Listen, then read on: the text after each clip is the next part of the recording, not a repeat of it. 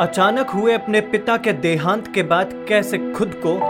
और उनके साम्राज्य को संभाला विजय माल्या ने और कैसे उसे पहुंचा दिया बुलंदियों तक इस कहानी को सुनने के लिए आइए एनएस मीडिया पॉडकास्ट पर